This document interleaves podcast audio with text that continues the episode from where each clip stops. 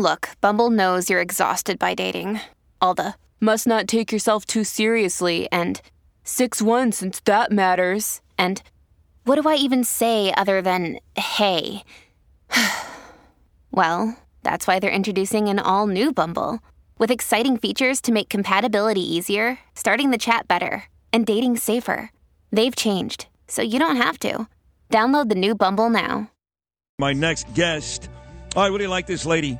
When it comes to the education topic, I think she's as good as it gets. She was the first one to call out Mulgrew and Weingarten, that whole teachers union years ago during COVID. She was the first one. Now it's become the narrative for everybody. But Karol Markowicz, who writes for the New York Post and has since relocated to Florida, she started that. She's got a couple of really good columns out the last couple of days, one on the importance of marriage and one that reads, every parent should fight back versus the left's war on merit.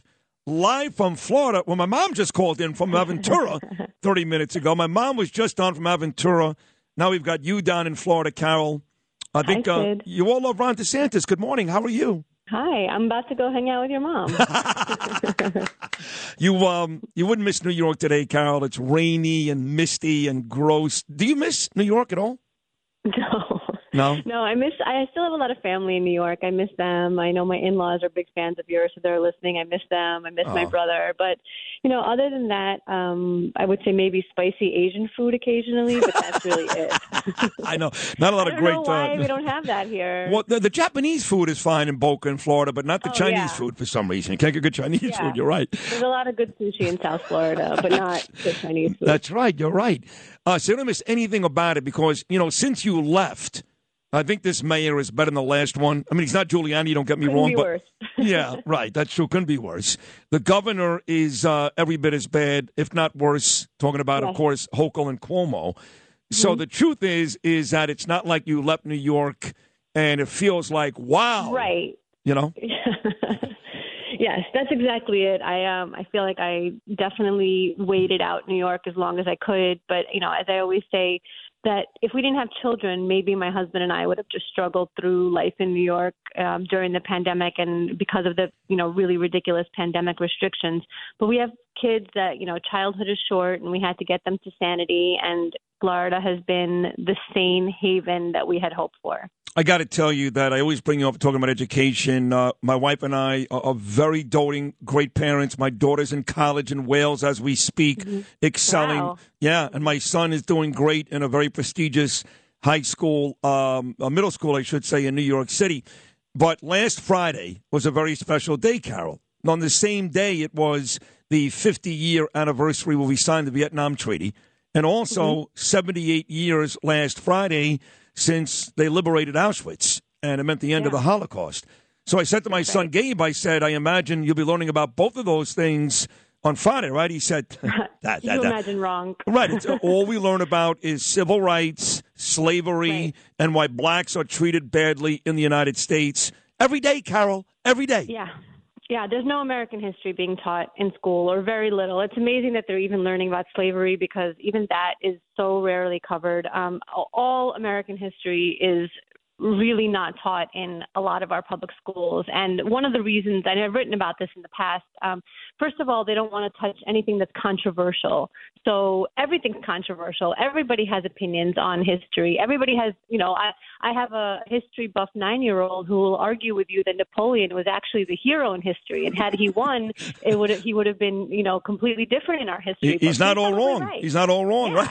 Right. He says that Napoleon was anti the monarchy. Listen, I don't know anything about Napoleon. And I'm just telling you what a 9-year-old says. But that's the thing. History is controversial. It's always going to have a variety of opinions that people believe about history.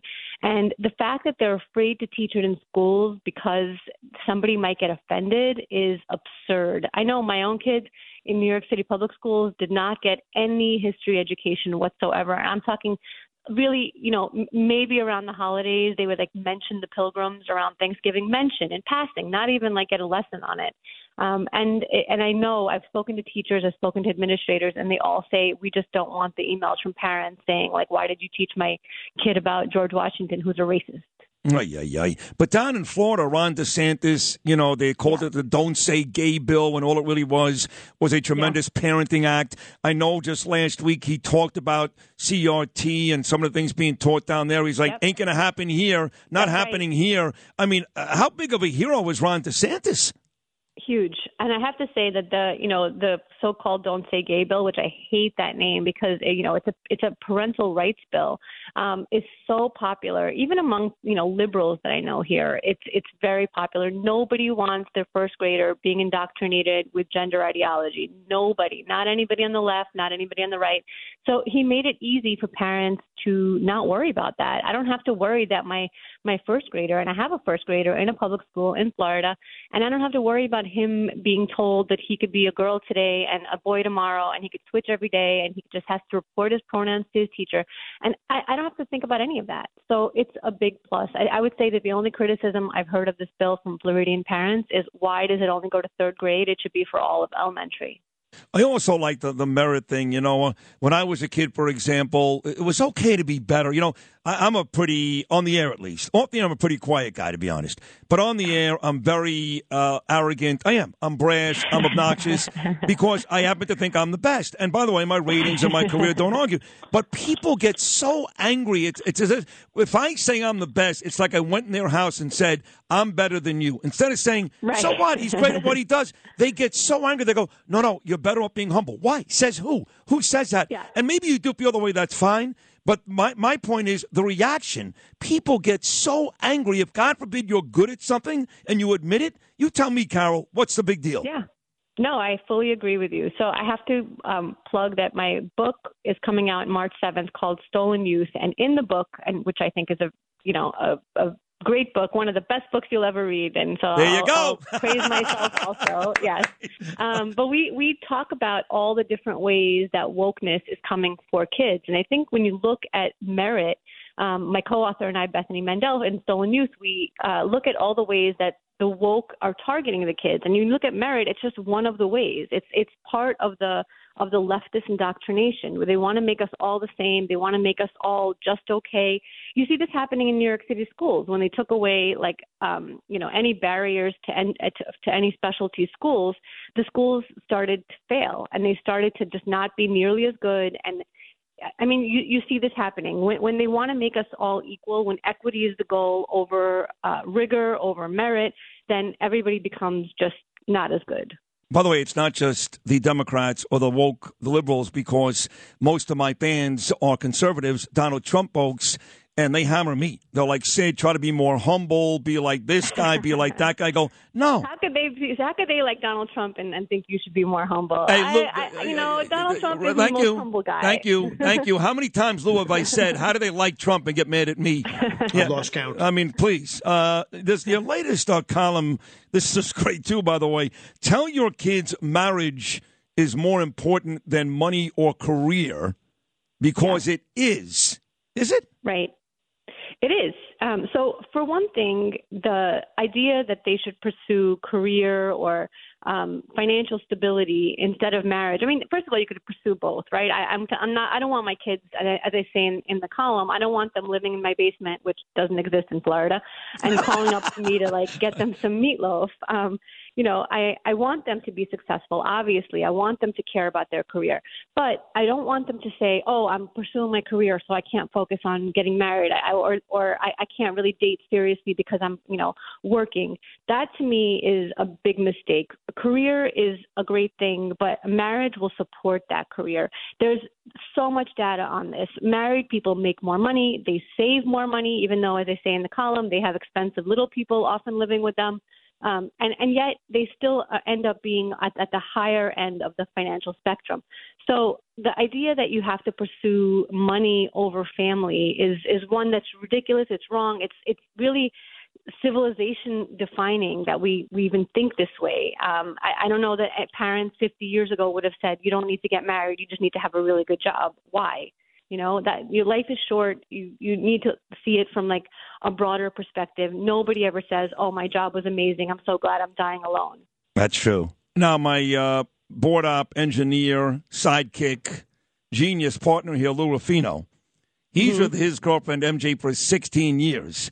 But they live in sin. Marry her, right? No, he won't marry her. So do you think that's bad? Are you mad at Lou? No. No, that's, to me, it's like, look, no. Obviously you should marry her. You don't want to let anybody get away. That is great. But my bigger thing is about relationships. If you don't want to, get the state's approval or marry under God, fine. But it's about relationships. People are having fewer relationships. They're having sex less. Everything is just decreasing. This is not numbers. Well, look, married people have more sex. Of course. So. Absolutely. Now they're going to yell at me for bragging about my sex life, Louis. But you're right. I mean, it's a healthier existence, and priorities are something we've seemed to lose sight of over the last couple of years, especially. And that's why I think you're great at what you do, whether it's education, married life, all these things. You really do an amazing job of placing priorities where they belong, and that's why you could live anywhere in the world. Right now you're in Florida. You can be, I don't care where you are, Dubai. You have to keep writing for the New York Post because you're the voice of reason in a world gone nuts. So thank you. That's definitely the goal here. The being the voice of reason is why I do what I do. Well, you're great at it. One more time, the book. When is it coming out? The name? Stolen Youth, coming out March 7th. You can pre-order it now. Stolen Youth.